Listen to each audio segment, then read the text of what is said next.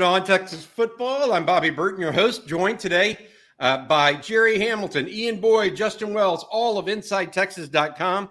Huge recruiting weekend already getting started. Jerry and Justin have been reporting ever since, Jerry started a thread last night at, I think, at 7 p.m. It's already got 40,000 views on it. We're over 600 responses and closing in on 60,000 views, and the kids just got to Austin. So if you're not on Inside Texas, I don't know what to tell you. There's like six. There's only six players on campus. We still have a full day of this, man. I'm a flat tracker. Hey, by the way, real quick, I want to say, Justin, you've got to get back. I wanted to bring you on real quick because you've got to get back to moderating message boards and getting some information out there as it breaks while Jerry, Ian, and myself do this. Eric is obviously working as well on the boards today too. But Justin, I want to bring you in and get your feelings real quick on the 20 guys they're bringing onto campus and some late notes, one of which was a crystal ball, RPM, I should say. Excuse me, that's my old network. An RPM in for Kobe Black, the cornerback out of Waco that everybody in the country is really, really high on. You and Eric Nalin both put in a crystal ball for him. I wanted to ask you about that before we let you go and get going. Yeah, that's actually something that we have been discussing for the last few days. I think Joe Cook and I were talking about it on Monday. I got to catch up with Kobe and I got to catch up with his dad a few times this week. And at the end of the day, I couldn't find out who was second place. I knew Texas was in the mix. I knew they looked really good. They kept building from the springtime. And then I would say, okay, well, where are you going next? Well, we don't really have a place. Well, who else is standing out? Well, there's not really a few other schools we're really talking about.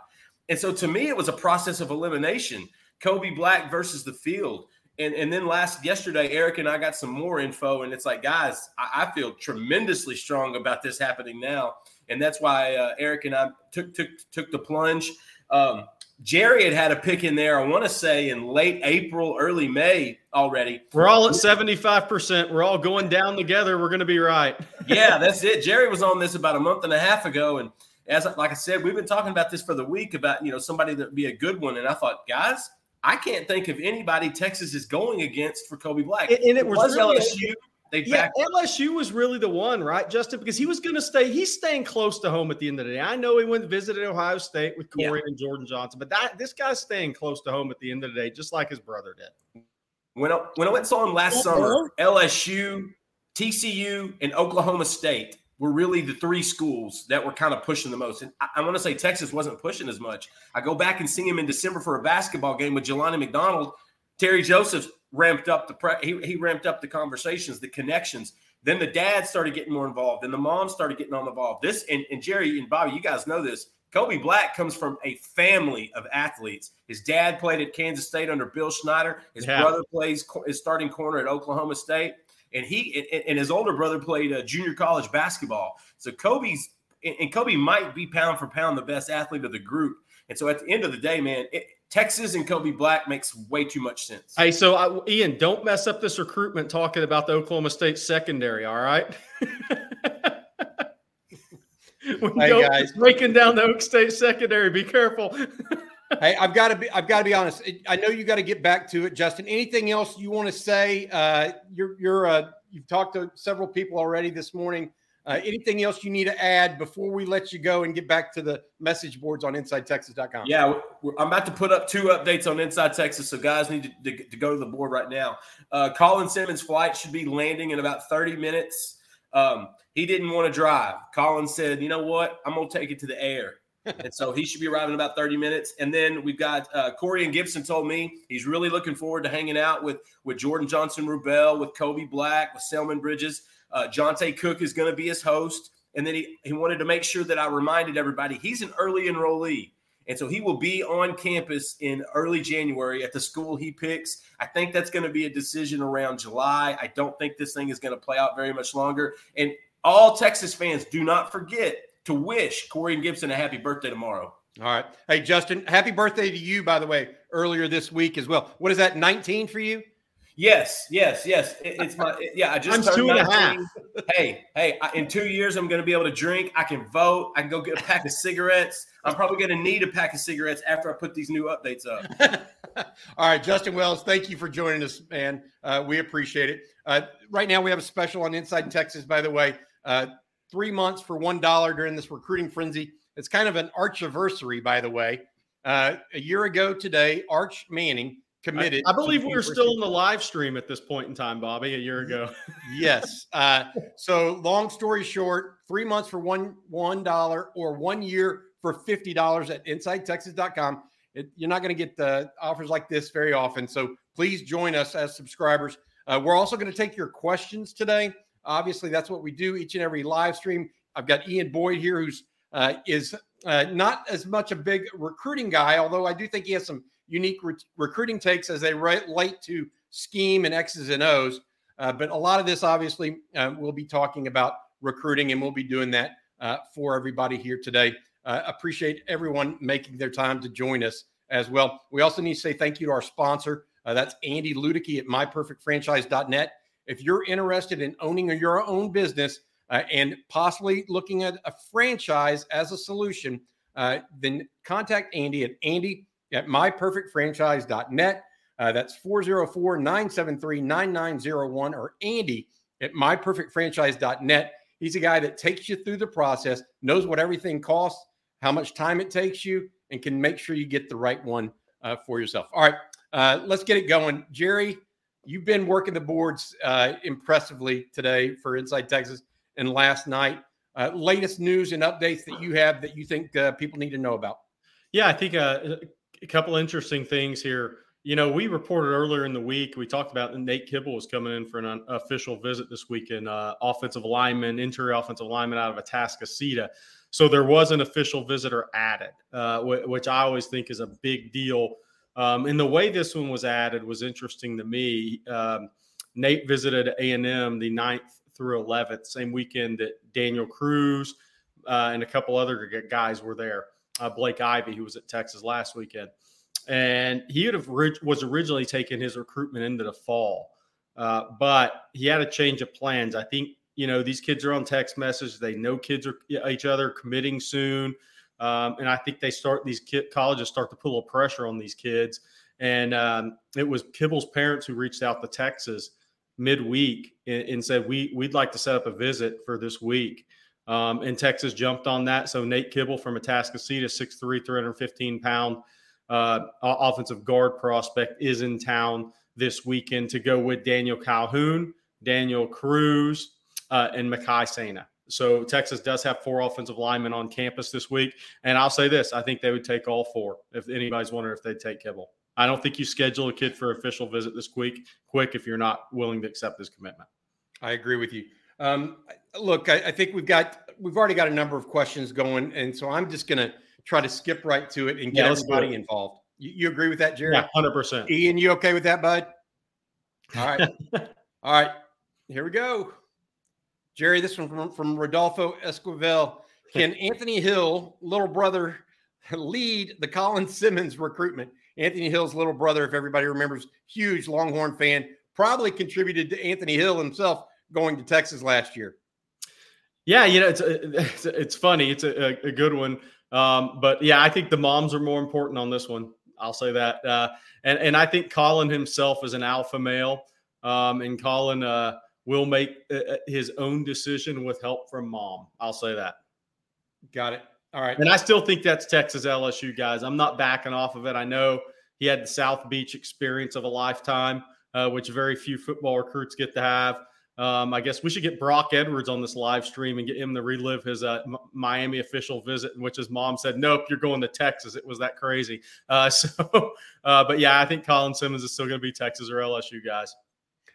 By the way, you mentioned LSU. The Tigers getting handed down a 3-year probationary sentence from the NCAA. You got to wonder if that's going to play any role whatsoever in this situation.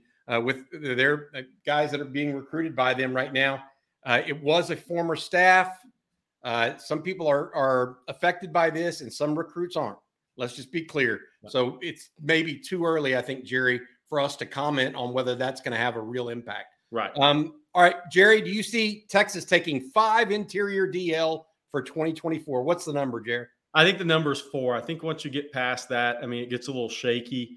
Could you take 4 now, maybe one guy late, possibly? But I mean, look, there are a lot. You have to answer a lot of questions once you hit 4, and you're still wanting another one. I would say that's kind of the number for that position and for Texas in this cycle. Got it, guys. Feel free to get questions in. We got plenty of time, and we're going to try to do that. Ian, this one's for you. Who do y'all see being the primary third down pass rusher? Do we have a stud on the edge this year, or will it be another collective effort for QB pressures and sacks? My answer is TBD, to be determined. Ian, what do you think?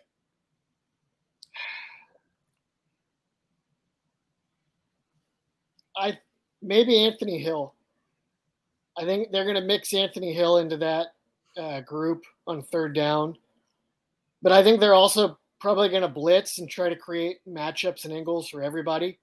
It's kind of overwhelmed with pure numbers. They have a lot of defensive linemen that are maybe not like star pass rushers, but if you give all of them a one-on-one matchup on the same play, somebody's getting through. And so I think that may be sort of their approach. But right now, probably Anthony Hill would be the guy that'd be most likely to get schemed into traditional, edge opportunities or inside stunts. Pete Kwiatkowski at Washington, what he was maybe known best for was looping his outside pass rusher inside in some zone blitzes. And Anthony Hill probably be very good at that as well. Here's the thing that I would say to that. Baron Sorrell, returning leader in sacks, I believe, for the team. He's back. But you also have a guy like Alfred Collins, who we think is starting to come on a little bit as an interior guy. I think it's going to be more he used the word collective effort, or the words collective effort. I think that's a good term, especially as Anthony Hill is only a freshman, right, and may end up being that guy. But seeing him be that guy almost from day one would be a true rarity, in my opinion. But good question. Ethan Burke, watch for him as well, guys.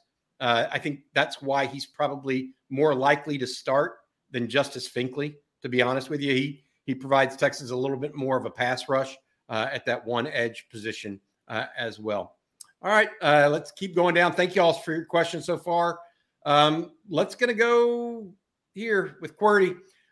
Will Tashard Choice get promoted by Texas, or will he get poached soon? I don't know about poached. You're not going to go anywhere other than Texas inside college football. And Tashard Choice gets played really well by the University of Texas as a running backs coach, as well or better than most running backs coaches in the NFL. And Texas can match that as well. Furthermore, Tashard Choice seems to have a penchant for recruiting that would make him more valuable in the college game than he might be in the pro game. Great point, Bobby.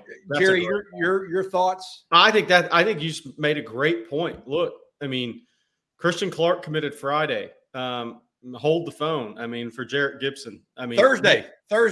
Sorry, it is Friday. We're losing days. Yeah. Jarrett Gibson will be soon. I mean, that's my prediction. It's a 90%. It should be 100. He got Cedric Baxter last year. I mean, look, you're right. His value in recruiting, his profile is only getting bigger and bigger in the college game. I'm kind of the opinion that, does he take swings at a UTSA head coaching job if Jeff Traylor gets another job? That's where I think Texas could lose him, is if he has an opportunity as a head coach to go straight to the head coaching rank somewhere. There were some rumors that Georgia Tech was looking at him. I don't think that ever got serious. I think that's more of the concern than the pro game right now. There's like 3 main skills in coaching. There's connecting with kids. There's teaching kids. Yep. And then there's coordinating kids. Yep. And a lot of times these top recruiters don't have the coordinating or the teaching. I mean, Tashard Choice might, I don't know. But a lot of times it's more the connection. And that's why, to Jerry's point, the next step from position coach might be head coach. Yep. So that they don't. It's the Stan Drayton model, right? I mean, he's not going to go be an OC somewhere. It's one of those jobs where you go be a head coach. I think that's where Texas in 2 or 3 years. But here's the thing. If Texas has enough success on the field, and they're in a college football playoff and the guy gets the Akron job, you say thank you very much for helping get Texas to the playoff. Bottom line, right, guys? I look, these guys are – there's no doubt they want to probably go up as they get older, right? Yeah. And attain more responsibility and more profile. The reality of it is he's in a great situation right now, but he's also part of why it's a great situation. He's making it a great situation. I think it's a symbiotic relationship, to be honest with you, that is really good for both parties. And there is no doubt he is becoming – I mean, a lot of people say Brian Hartline at Ohio State is the best position recruiter in the country, the wide receivers coach at Ohio State. Hard to argue that. Well, right now it's really hard to argue that with Tashard Choice at running back. Yeah. I mean, any thoughts about that? No, I mean, because here's the thing. It's also evaluation. He evaluated Jahmyr Gibbs out of high school and got him to Georgia Tech. Transfers to Bama, first-round pick. So it's not like he's been at the power school at Alabama or Texas and could go pick the guy he wants.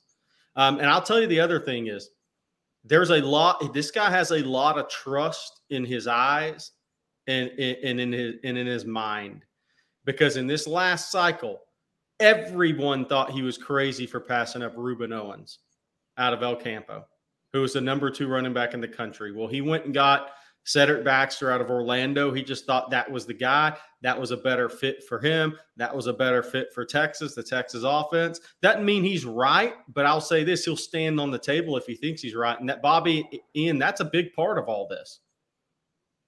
I agree.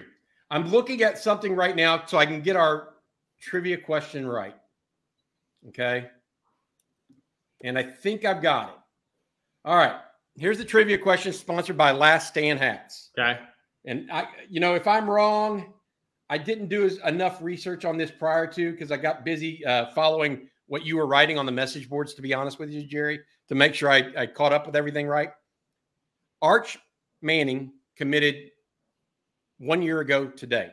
Yes. Who was the very next commitment? Oh, my God. The Longhorns. That's a great question. Thank you. And I don't know the answer. I appreciate that. Look, I don't know the answer off the top of my head. I know E. Kim will find out really quickly. I don't know the answer off the top of my head because it happened so fast. Yep. What happened that next Sunday? Right. And it was, I know who it is. Who was it, Jerry? No. I don't want to give it away. Okay. Let's see if anybody else has got it. And again, I will admit, by the way, for all you guys on the stream, I'll admit it if I was wrong. I will not lie and say, yeah, it was my answer. Let's see. Okay. It was, I believe, who's got it? I'm trying to see if anybody's got this. I had this. Oh. I had Jaden Chapman being the first one to domino that weekend, Jerry. It was the 4 offensive linemen. Yep. Him, Connor Stroh, and I could be wrong. Trevor Gooseby was one that committed that day. He was later. I think Kojo was before. I was going with Kojo, but I think I was wrong. Okay. It's one of – look, bottom line, 4 offensive linemen committed in a day. And those are the group. Thank you all for participating. Thanks for Last Stand Hats being part of it. 1 year ago today, Arch Manning became a Texas Longhorn. Recruiting onslaught ensued, and to be honest with you, Jerry and Ian, that's kind of what we're feeling right now, is that it feels like Texas is on the cusp of some pretty big news. Let's go back to the chat questions. If you do use Last Stand Hats, make sure you use Bobby10 as a code. It will get you 10% off automatically, hats like this as well, just so people have a knowledge about that. I'm looking through the questions. Let's go to Kevin Johnson. Most important recruit for Texas to land out of this weekend at each position. It's a great question. Well, running back, there's only one, Jarrett Gibson. Wide receiver, there's 2, so we'll pass on that. There's not a tight end, but offensive line. Look, I think it's tough for me. Daniel Cruz, I think, has all these Casey Studdard qualities, but he plays center. But most important to land eventually be Daniel Calhoun. I said it on our show yesterday, Bobby. Look, this to me would be the most impressive recruiting win that Steve Sarkisian and staff have had since they've been at Texas. And I know people are like, what? He got Arch Manning. Look, Steve Sarkisian's a quarterback guru. He's got a great quarterback resume. Going into Atlanta, Georgia, and getting one of the top offensive tackles in the country, who, by the way, is being hosted by Kelvin Banks, if that tells you how Texas feels about Daniel Calhoun's chances to play left tackle. The dad played linebacker at Alabama. Georgia's on top of the college football world. Tennessee's been recruiting a kid for 3 years. They're 3 hours away. This is not a recruitment that Texas should win at this point in time over Georgia, over Alabama, and maybe even Tennessee, because they're closer to home coming off a really good year when they beat Bama. If Texas wins this recruitment just because of those circumstances and where this kid is, I think it'd be the most difficult and most impressive recruitment yet for Steve Sarkisian and his staff as a whole. Got it. What about defensive edge? What about edge? You got to say Colin Simmons. Yeah. I mean, because he's probably number one recruit in the class. What about the defensive front, Jerry? Dominic McKinley, TJ Lindsey, Terrence Hibbler, Jaden Jackson, Alex January. So I'm torn on this. I'm not going McKinley, actually, on this one. I'm probably going to go Jaden Jackson.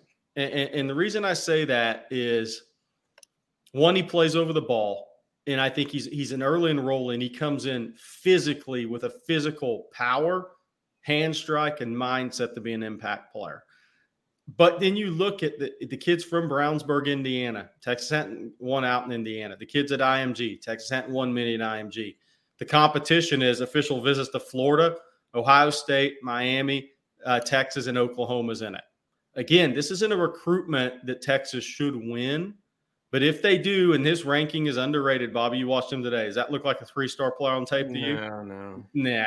I mean, no. It's like Georgia took a three-star defensive lineman today that's not a three-star. Right. I mean, right. Give me a break. And these things change. So we're not bragging on the recruiting rankings. But this would be a huge win because kids are from Indiana. He's at IMG. It's a national recruitment. Now, he does have family in Texas. I will tell people that. I put that on our – five-star visit weekend thread earlier this morning. But that would be a huge win. Then we could skip linebacker, nobody. DB, Bobby, to me, I think we all think Texas leads for Kobe Black. The biggest one would be Wardell Mack, just because the success Texas has had in Louisiana since this staff got to Austin. It's a staff that was built to recruit in Louisiana.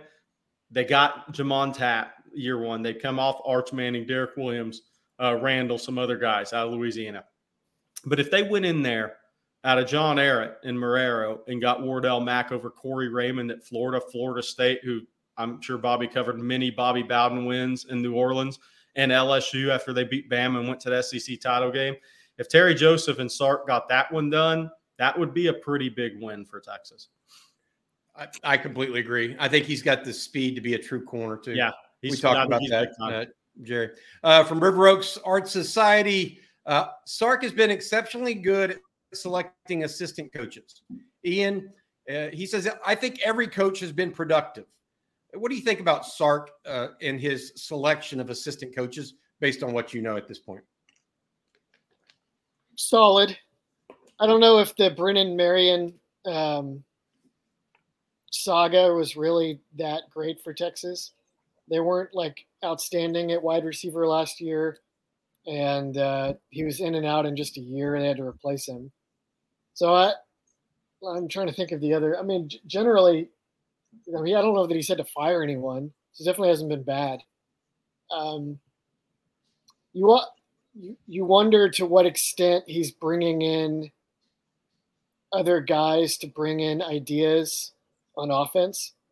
I think that'll be something to watch in the future. Isn't that what maybe a Paul Chryst does, though, from a special assistants role? Yeah. I think that the special assistants have been obviously really impressive. Gary Patterson obviously brought in a ton, and we'll see with Paul Chryst. I forgot about that. That could be a pretty instrumental one as well. The thing that Paul Chryst is known for, let's just talk about this because I think this is a good segue for – he's more outside zone, right? Ian, doesn't he do more of that than what Sark has done in the past? I don't know about more, he's definitely, I'd say he's pretty compatible with Kyle Flood. His system at, I mean, he was part of the Barry Alvarez extended system at Wisconsin, which was the same thing as Flood. Go find enormous people, of which there were many in Wisconsin, develop them in like varied run schemes and just mash people. And I think probably Crist brought more to the table at Wisconsin than they'd had before in terms of actually like pro style passing. You get some of these Wisconsin kids at tight end, move them around, do some progression passing. They were really good. I think they had a couple big years with like Russell Wilson and Scott Toljan. They've like dropped 70 on somebody in the Big Ten championship game with Paul Crist. So he's really good at the mash you with big people side of the equation. And he's also really good at the passing deal. He may be really helpful for kind of fleshing out the passing game for Ewers and then also for Arch Manning.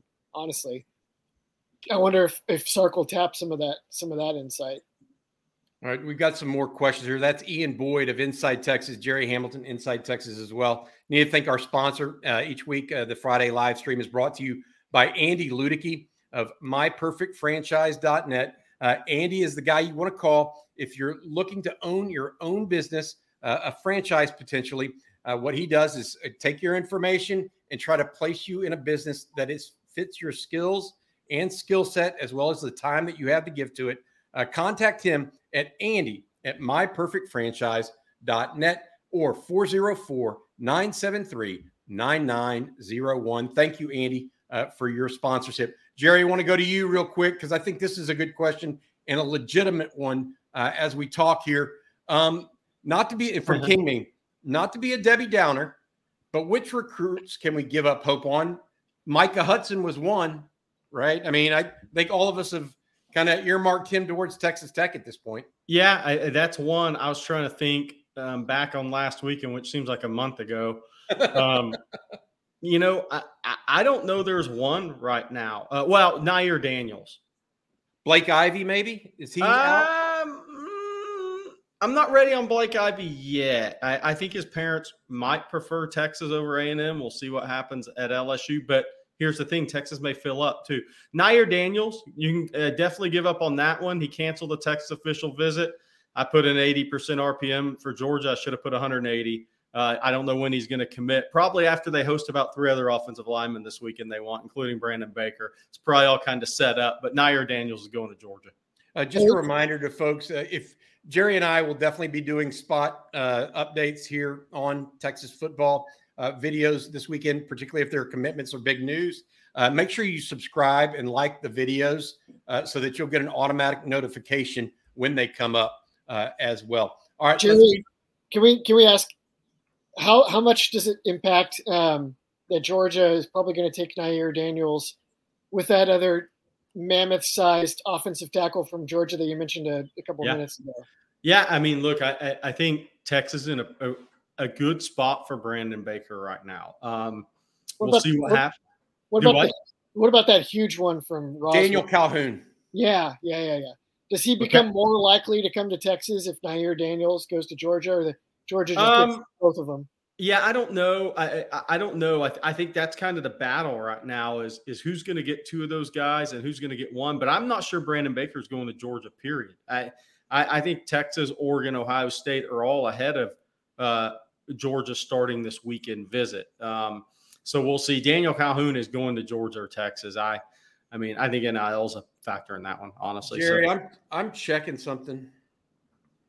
This episode is brought to you by Shopify. Whether you're selling a little or a lot, Shopify helps you do your thing, however you cha-ching. From the launch your online shop stage, all the way to the we just hit 1 million orders stage. No matter what stage you're in, Shopify's there to help you grow. Sign up for a $1 per month trial period at shopify.com/special offer, all lowercase.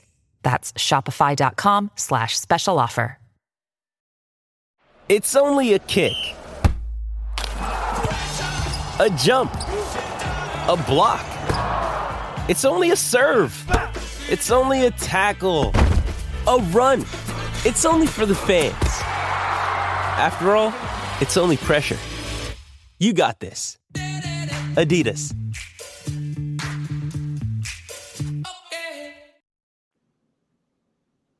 This can't be true. Matt, I need you to check something. Somebody is saying that someone has passed away. The A&M defensive line coach?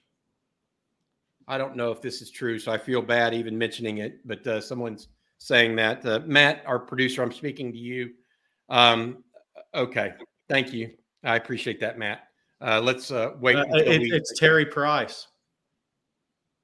Is it true? Let me see. Man, that's horrible. I hate this.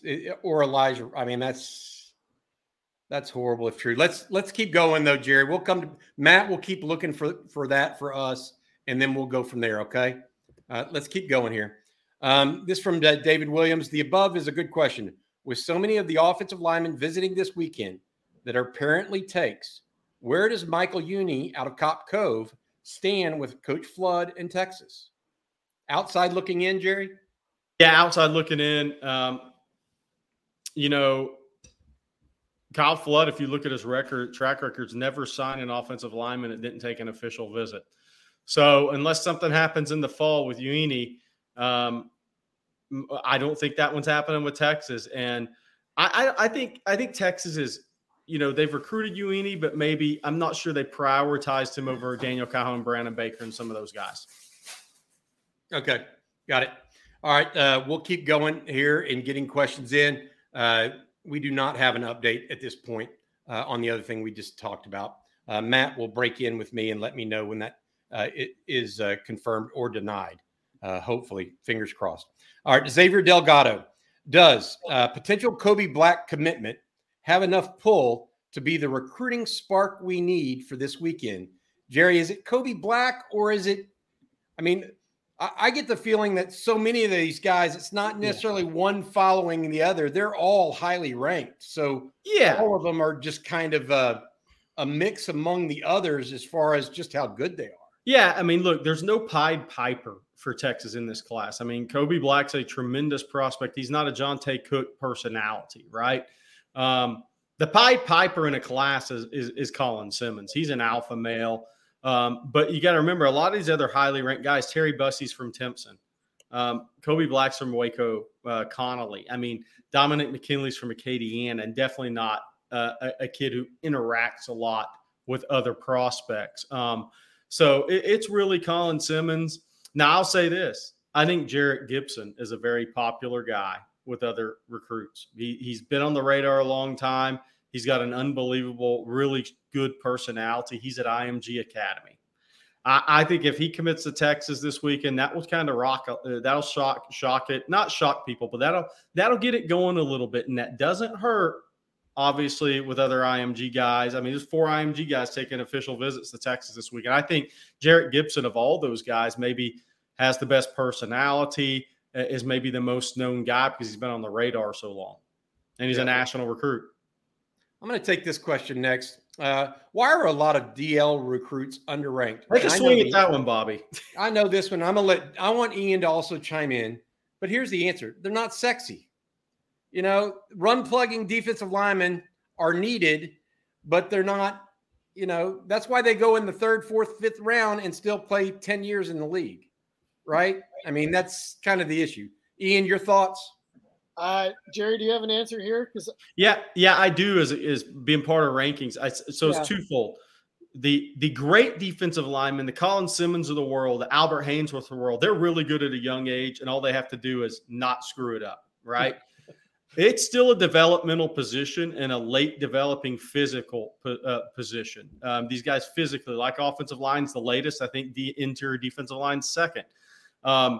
So they're also, these also aren't the guys out on social media as much. They're also not hitting the camp circuit as much. They're also not out playing 7-on-7 football now. That's why I think what a guy like Nathan O'Neal does is so valuable with these kids now.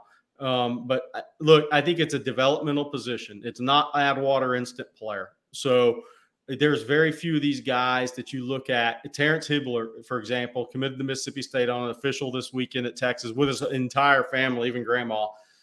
He's an unbelievably talented over the ball player. He's definitely got to develop pass rush. Nathan O'Neal said it takes a long time for these guys to develop as pass rushers.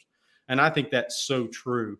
But I also think this, I'll say one other thing is, you know, we work in an era where on social media, if a guy bull rushes somebody and throws them down, it gets 500,000 views. But that's not really what makes these guys great players.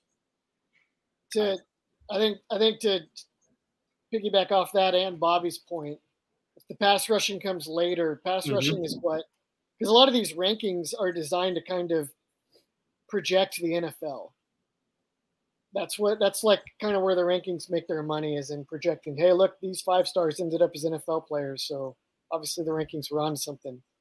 And pass rush just doesn't show up at the young age very often unless it's like a 6'5", 290-pound, sub-5'0", 40 freak, right, who will rush the passer successfully at a high school level because no one can touch him. But most of the guys, that's just not going to happen until they develop it. You wonder also if there's a little bit of fear because these guys probably bust at a higher rate than any other position. Like, how many, there's probably not another position where guys will like just kind of fail to maximize. This is a tough one, guys, for me. I've known him for a long time. Terry Price, a defensive line coach from Texas A&M, one of two, apparently has passed away, according to a former player of his, Reggie Chevis. RIP to Coach Price, a.k.a. Terry Price, one of the greatest to ever do it. Terry is a good guy, Jerry. You've met him before. You know, it's a lot can be said about the A&M rivalry and all this other stuff. But in a time like this, it's sad to see that happen to anyone. He's about my age, I think. He's originally, I think he went to Beaumont Central High School. I remember him coming out as a recruit, Coach Terry Price. His son plays at A&M. His son's on the team at wide receiver. Just absolutely horrible news there. Again, we don't have official news from the university, but it's not just one person saying that at this time. All right, let's keep going here and try to move on to some other stuff. Jerry, another question for you here. Does this staff take 4 interior guys and 3 edge guys? At least. I mean, here's the question in recruiting in this cycle. Do you take 4 interior guys, and if you can get TJ Lindsey, he wants to start his career outside? I mean, there you go. Could you even push it to 8? I think probably not. It's a numbers game, but I think 7 is probably the number it ends up being. The question will be what 3 would be the actual edge guys. I think that's a question. I think TJ Lindsey, Isaiah Funga are guys that maybe would start their careers outside or maybe be in more of that Dre Bledsoe zone early in their careers, and you see where it falls, where the chips fall. Hey, let's go with a couple questions from the InsideTexas.net message boards. If you're not a subscriber to InsideTexas.com, $1 for 3 months right now. Jerry, a couple questions from there. I wanted to get your guys' opinion. If you had to pick a recruit that Texas has recruited since Sark has been here to add to the team on each side of the ball that went elsewhere, who would you pick? Ian, if you have an idea there on yours, you add in as well, okay? Yeah, I saw y'all. Harold Perkins is an obvious one from a probably, yeah. Nah, I don't even know where he fits in the. I mean, I still think that he's like Malik Jefferson 2.0, and it's going to be a minute before he really totally puts it together. Although he seems to be doing pretty well at that. I might go David Hicks on defense, just because that's the kind of guy that's just hard to get, as we've been mentioning. Offensively, I go Evan Stewart easily. Yeah, that's where I was headed. Evan Stewart is obviously amazing, exceptional player. Would start this year for Texas. I don't know where, but they'd have to make room for him. I guess we don't know on David Hicks just yet, but I was looking at defensive tackles out of the state in the last couple of years, and he's kind of the only one that really stands out at the top of the rankings. So, got it. All right, Bobby, you got anybody? I would have went Perkins from a pass rush perspective. Yeah. I think he's a star in this system. Yeah. More than he is anything else.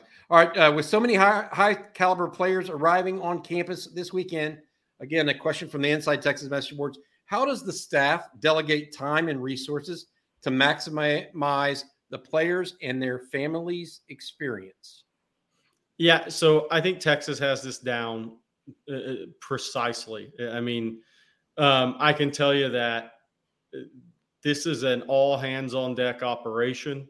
People would be surprised, I mean, down to the second, how they have these official visits scheduled and how they stay on schedule and how they get to spend all that time with parents and with prospects and get them all, the position guys, have position meetings this afternoon on these visits. All the defensive linemen will be in a meeting with Bo Davis, right? Offensive linemen will be in a meeting with Kyle Flood. They go to Top Golf tomorrow as a group, right? I mean, and then they have the kids spend time with the recruits. The parents go to Lady Bird Lake with the staff tomorrow night. I mean, they have this down. It's precision recruiting weekends. They know what they're doing. They're knocking these out of the park. But I do not think the Texas staff struggles with time spent with prospect or parents on these official visits. We've never heard that complained about from a kid or a parent. All right. This next one is really good, I think. By the way, if you're online with us right now and on the live stream, please add your questions to the queue, and we will get to them as quickly as possible. If we have to go over a little bit today, we will do so. Jerry, this question for both for all of us: which 24 Texas targets and/or commitments do you think we will see the biggest jump in the rankings during or after their senior season? Let's just go on three rankings, not industry, because we can't really control or talk about that as well. I will say Christian Clark, the running back out of Arizona that just committed to Texas, is due for probably a big pop once his senior season gets going, and he's actually a marquee featured guy. Yeah, I think that's a great one. I just look at D-line, Jaden Jackson. I look at T.J. Lindsey. I mean, some of these guys you're looking at, again, I think are going to rise. I think all these kids are four-star talents. So Isaiah Funga, I mean, I think all these guys are four-star level prospects doing this 20 years. So that's the position I'm looking at. Defensive back, I mean, that'd be hard for some of these guys. I mean, so I'm with you. I'm looking at running back there, and I'm looking at defensive line. What about that? What about that DB you were mentioning, Rubel, something or another? Gordon Johnson Rubel. You know, so he's a great. I'm glad you brought that up, Ian. He's a great one. Somebody asked, is KJ Lansing at the Manning Passing Academy? He's at Future 50. We actually have interviews with him on the live weekend thread right now. Chad Simmons did a 2-minute interview with KJ Lacey. So go over to Inside Texas. You can see that. It's on the big live weekend thread. But Ian, Jordan Johnson-Rubel, I think, is so interesting because he's ranked about where Jalen Catalon was. He's about Jalen Catalon's size, right? It's all the same things. You're 5'10 and a half, you're 180. You don't run as fast as some guys. I actually posted the quotes from the coach, Coach Miller at IMG, the head coach, his thoughts on Jordan Johnson-Rubel in that thread. He thinks he's as good a player as they have at the IMG program all around. I mean, it's the same things that were said about Jalen Catalon. I think he's just a really good player. I mean, if you listen to the IMG staff, and there's former NFL guys on that staff, they're like, look, he can call the defense. He can cover hash the boundary. He can make plays on the ball. If we ask him to go play the run, you put him down in the box, he's as physical as a linebacker. He just knows how to play the game, and he's an instinctive player. So he's one of those guys who I think will be underrated based on how well he plays at the next level. All right, one last question coming in from Inside Texas message board that I want to get to. Compare Mack Brown to Steve Sarkisian as a recruiter. What are the key differences and similarities? Well, Mack Brown to this day is still the best recruiter I've ever been around. And I'm sure Bobby Bowden's probably close. But I'll never forget a story. And I just think recruiting's changed, right? I mean, I think Mack Brown would have been downright scary with a personnel department. I mean, all right, Mack, here's the top 50 guys in the country. Go recruit him. I mean, nobody would want to go against Mack Brown in a living room or in a coaching office if he knew absolutely every guy to go after, if he had a player personnel department. So, one, he was a little bit before that. I'll never forget a story. Albert Hardy Galena Park. I think he's now the offensive coordinator at Beaumont United, by the way. His head coach at the time called me on his way home from the Texas unofficial visit in June. He said, well, Albert's going to commit. And I said, oh, that's really cool. I thought he really liked Michigan, and I think he'd been to A&M. And I said, why did he commit? He said, I don't know. And coach basically said, Mack Brown annihilated every single program in that kid's mind without saying a negative word about any program. And Mack was like, all right, Albert, what do you want to do? Well, I want to go to Texas. Done. I mean, the kid didn't even know why he committed. He just committed. That's a good recruiter, right, Bobby? I mean, when they can't even tell you why they're going there. That's completely Mack, too. It is. Hey, the difference, I want to say this about the difference, too. They have different styles. Yeah. Mack is very on you when he recruits. Like, he's all about it. Sark is attentive, but he kind of lets it play out a little bit. He doesn't have this gotta close now kind of thing that everybody does. Right. Which is a little bit different. Some people like to put people in a hot box, so to speak, right? I mean, Dabo Swinney, we mentioned that. He likes to do that just like Mack does.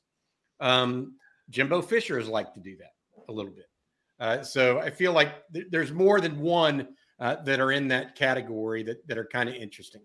All right, we'll keep going and get some more questions in here. Please do that. Please add them to the list. We'll go to Casey Lane. Is there a shot that Corey and Gibson Johnson, Jordan Johnson, Rubel commit together given their relationship, their mom's relationship, and it being Gibson's birthday weekend? Jerry, you've done some digging on this because. Yeah. I think there's a chance they could. I'm not saying it's this weekend. Those two guys are very, very tight. But gotcha. I think that it wouldn't shock me. I'll say that. Okay, got it. All right, but we don't know for sure and don't want to put it out there that that's definitely happening. All right, yeah. Got a couple more questions coming in. Ian, for you. Ethan Burke over from David Rawls. Ethan Burke over under on sacks at 4 this year. God, it better be over, Ian. I mean, is he for sure going to start? He's for sure the starter at this point. At this point, before fall camp, you know. I think that's. I don't think they're not moving Anthony Hills in fall camp to defensive end. Yeah, I know, but they might move him there on third down when some of the best sack opportunities are. I had 4 is like that's a Vegas number. You're gonna get action on both sides with that one. Rice in Wyoming, Ian. Rice in Wyoming. 3.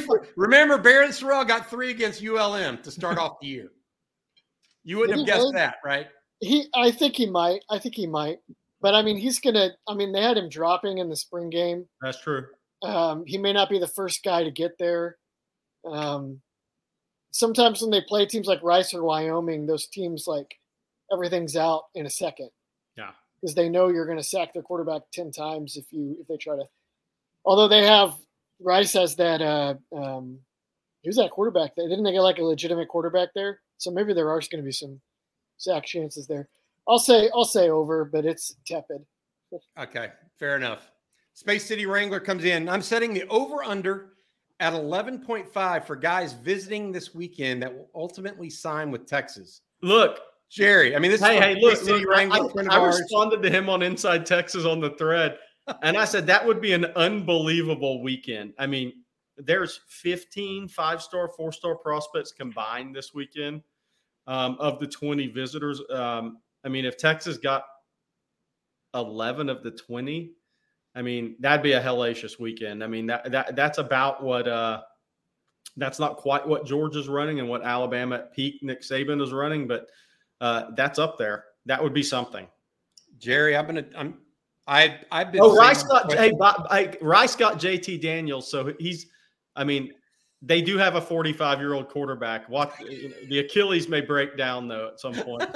Yeah, that may be a prime hunting ground kind of game, yeah. I guess. Yeah. Hey, Jerry, I'm going to say something about this 11.5. I looked at it and said that's outlandish, but it's when I first read because I this question was asked pretty early. Yeah. I was trying to while we were doing some talking. I was trying to look down at it. It's not outlandish. No. I mean, it's not 3 offensive linemen, at least 1 wide receiver, at least 1 running back, plus the quarterback that's already committed. Zena, two or three of these defensive linemen, three or four of these defensive backs. That gets you to 11.5. That gets you to 12, I think. It's the point being, it's not as outlandish as you and I would have thought just on the surface after looking at that question. Yeah. We get a question about Ryan Wingo if you came in. Look, Texas Wingo talked this week. They've had positive conversations. I think Texas has a legitimate shot at Ryan Wingo. I'm not sitting here saying the kid's going to commit to Texas, but I'll say the same thing I did. I think Sark's got a really good handle on this recruitment. You don't have Arch Manning host a wide receiver unless you have a really good handle on the recruitment. So I think Texas has a legit shot at Ryan Wingo. We'll see where it goes. He's at Missouri this weekend. Got it. All right. I want to say, please remember to like and subscribe to this video, guys. We're going to be definitely doing more updates this weekend as news comes in. Obviously, as big news breaks, we'll be here, and you'll get an automatic alert if you do indeed like and subscribe to the videos that we have. All right. I've got another question. This was going to be for me, Big Dog Bobby. Is there a, I don't think I've ever been called that in my life. Is there a certain prospect crush you got? We know Eric's is DeAndre Robinson. I'll ask you yours too, Jerry and Ian, if you guys have one. So my offensive one is Christian Clark. Just to be clear, I think he's way underrated. Jerry and I have talked about this before. I think he's actually got some things that are pretty rare. Defense is a little bit different. Defense for me, I'm going to go Terrence Hibbler of the guys they're recruiting, because I really went back and looked at the defensive line recruits that all came in last week and this week, again last night and this morning. And I think Hibbler might be the best nose prospect of that group, maybe. I mean, obviously, I'm not a coach that's watched and broken down every single film they have. But for offense, it's Christian Clark for me. For defense, Terrence Hibbler. Jerry and Ian, you guys have any? Go ahead, Ian. Well, I'm developing one for this Rubel kid. Yeah. Because I really like heady, hard-hitting safeties. Texas has certainly had some that have been undersized before Catalon. You know, Earl Thomas was not very big. Nathan Vasher. Grew up watching him, was kind of like that. I feel like there's been some others as well. Those are always fun. I always enjoy those guys. Yeah, you know, I guess mine is Daniel Calhoun, because I just like the thrill of the chase on this one, as much as how talented of a player and tackle he is. Again, you know, it's more of a recruiting thing for me. Texas has no business going to Marietta, Georgia, and pulling out an offensive tackle that Georgia, Alabama, and Tennessee all want right now. If they do that, Tashard Choice and Flood get that done, that would be like my crush recruitment. I mean, that would be an amazing recruiting win. I've got to be honest. I watched his video again this morning, and I literally thought back to myself in high school. I grew a couple inches after I got to college. So I was 5'10", 175 in high school. Yeah. And I would have played offensive line or defensive line. I wasn't very athletic for football. Daniel Calhoun would have obliterated me, and I would have lost. I would not have any ribs left when he planted me into the ground. It is truly unfair what he does to people. I mean, it's just borderline ridiculous. All right. Hey, Jerry, question for you here from Drew. Jerry, whatever happened between Texas and Ja'Kyle Baker related to wide receiver coaching change early on in his recruitment? It's a great question. I think the simple answer is Chris Jackson went out and looked at all these guys and liked some guys better. And I'm not saying I necessarily agree with that. I think Ja'Kyle Baker's upside's through the roof. I think Oklahoma State, he was just at Kansas State. Oklahoma State he's been to. But I think I say watch out for that guy in 2 or 3 years. He has a huge upside. But I think the bottom line is they love the overall athleticism of Freddie Dubose.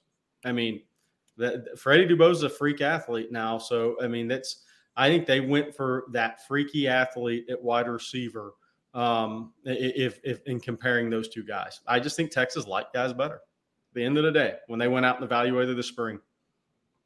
Here's a guy that I want to mention that we haven't followed up on that much this week. Danny Okoye out of Tulsa. He was in last weekend, Jerry, from Stephen Houston. Okoye is 6'5", 230 pounds, playing wide receiver for his high school team. He did a backflip during his video for the university. He's a rare athlete. What's the latest on him? He was at LSU this weekend, right? Yeah, he was at LSU this week officially. Yeah, I mean, I think Texas is right there for him. I think, you know, look, if it comes down to athletics and academic piece, I think Texas it can win this recruitment. I'm not saying they are. I think they can win it. It's a bit of a wild card recruitment. The mom's not going on official visits. There aren't many recruitments I've covered where that didn't happen. So that makes it a real wild card. I mean, obviously she's an Oklahoma State grad. And once Danny said he wasn't going to Oklahoma State, she kind of removed the pressure.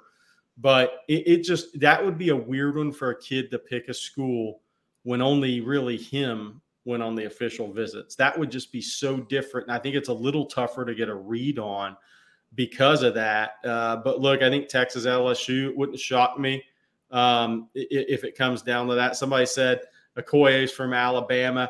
Yeah, I know he's not from the Tulsa area originally. Yeah, no, that makes sense. Ian, you, me, Jerry, all on this. Do you guys think, and this is from Ran Rodriguez, LFC, do you think guys think Sudhir Mitchell can make an impact this year? I don't think there's any question he can as a run stopper. I'm not so sure he won't be used on short yardage stuff almost immediately. Because, I'm not saying he's immovable, but he's darn near close. Yeah, that part translates immediately. They may not need him to have a huge impact this year, but they may just play him a lot anyway just to get him ready because they will need him, before long, probably next year. In the spring game, he really was a brick wall. I agree with you, Bobby. I think maybe you just throw him in there when you get a chance to substitute on 3rd and 1 or goal line to get his feet wet. And maybe when it gets colder, he might end up getting, 30 snaps a game depending on – other factors like the health of other guys. He's the guy that goes in against Rice in the 4th quarter and the Rice linemen look up and like, are you kidding me? I mean, we just dealt with the other guys and now they're bringing this guy into the game in his first college action and he can't wait to make a play. I mean, that's so true. That's so true. It's not even funny. It's like, look, you just took out the 315, 320-pound guy. Now you're going to make me play against 350? Right, who's fresh and wants to eat my dinner, right? I mean, it's like but I think he's the 6th. I think Texas will play 6 defensive linemen. I think he's the 6th guy. But I agree with what Ian said. They got to play him enough to get him ready for next year. Yep, fair enough. All right, I want to say thanks again to our sponsor. This is the last sponsor read for the day, and we appreciate him. Andy Ludeke of MyPerfectFranchise.net. Andy is able to be one of those guys that if you want to own your own business, you call him. He looks through all of the franchises, has automatic information available for you to kind of go and look through those options, decide for yourself which one you might want, and then talks you through it, walks you through it, tells you how much time it takes, how much money it costs, etc. Give him a shout at Andy at myperfectfranchise.net, and he'll do his best for you and get you set up in a situation that you like. All right, going to keep going here. Got a few more questions that we got to get to before the end of the hour. What do we have here? Let's see here. This is interesting. From Stephen Houston. Jerry, Sark has already shown a knack for flipping 5 stars at the end of the cycle. Do you think they're going to even focus on Micah Hudson at the end of the cycle? Or is it going to be somebody maybe like a Justin Williams, a linebacker? If you notice, there's no linebackers right now that they could try to flip late in the process. Yeah, I think we know these guys recruit through the whistle. They're going to keep recruiting a lot of these top guys, even if they commit elsewhere. Ty Anthony Smith, Justin Williams, you named a couple of linebackers. Joseph Jonah-Ajanye, it wouldn't shock me if Texas didn't mess with him during the season. I think both Justin Williams and Ajanye probably commit to Georgia after this weekend. Maybe Justin goes to Oregon. I just don't think Kirby's going to lose to Dan Lanning. I just don't think he's going to allow himself to. I think that one's personal. But in a good way, not personal in a bad way, just personal in a good way. But, yeah, so, I mean, I don't know if Sark's really known for flipping 5 stars. I mean, They got some help with Cristobal going to Oregon. I think Texas is doing some good jobs with Banks behind the scenes. Devon Campbell signed early, didn't tell anybody. So, I mean, I don't know if they've really flipped. Anthony Hill. Right. I mean, and that's more of, look, I mean, but that's why you're being patient in recruiting, right? I mean, if A&M's season doesn't implode, Anthony Hill doesn't flip. Then they had guys getting in trouble. So that, you know, but here's the thing. That's where being patient in recruiting matters. I mean, you have to be there with spots and it makes sense at the end. I mean, so that's why I think they have the ability to, is because they're patient in recruiting. It's not so much flipping then, right? It's more just hanging around the rim, as you like to say. Exactly. That's it. Staying in the game. Yep. You never know when something's going to happen. Xavier Delgado with a good question here. What do the Texas staff have planned after the visit window closes? Is there another portal window? Well, there actually there is another visit weekend, although I think it's more like a pool party that occurs in late July. I don't know if there'll be official visits, but they're going to have a unofficial weekend where they bring in a lot of recruits to that. There will be some underclassmen involved in that, right, Jerry? Big time. Like KJ Lacey told me a Wednesday that he'll probably be there. Question is Ryan Williams going to be there with him? I guess we'll find out in about a month. There is one more portal window that people don't really talk about, and that's grad transfers. Right. So there are some guys that are going to be out there that are finishing up their degrees through summer. Okay. Not just at Texas, but elsewhere, most specifically. So could Texas potentially reach out and go with a portal guy that way that ends up being a grad student at Texas? Yes. Is there anyone out there that I can, definitely say is a guy for Texas right now? No. I don't know of anybody in that situation or situated. Somebody has to plan for tight end. Jordan Washington, Langham Creek, commits July 4th. I think that's Texas over Texas A&M big right now. All right. Thank you, Jerry. One more question here. Jordan Ross, young man out of the Southeast Alabama, or Neto Umeozulu, the defensive end, younger brother of Neto Umeozulu out of Allen. Jerry, is it an either or is it a both? I don't think they would turn Ross away if he wanted to commit. I think that's the reality. He's number 26 player in the country. Moms in education, academics, a huge piece. They had some issues with American Airlines late getting in on their visit last weekend, didn't get home till 2 a.m. Not Texas's fault, but they missed a little bit of that entire official visit experience. But I think Texas is swinging away at that one. Florida, Georgia, he's at Tennessee this weekend, which a lot of people thought was the leader early. Alabama's trying to get in again late right now, but I think the kid's just more sold on leaving the state for college.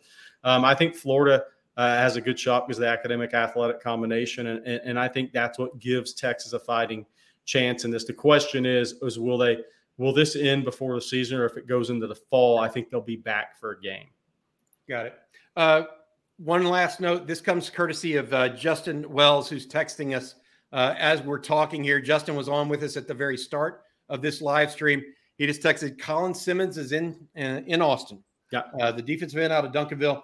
Again, 20 players, 20 official visitors this weekend for the University of Texas. We also want to say our condolences to Terry Price and the Aggie family. The defensive line coach, just horrible news there. He has passed away today. Really sad. Anytime you just hate to hear that. Young guy, relatively young. So we wish all our thoughts are to him and his family for sure.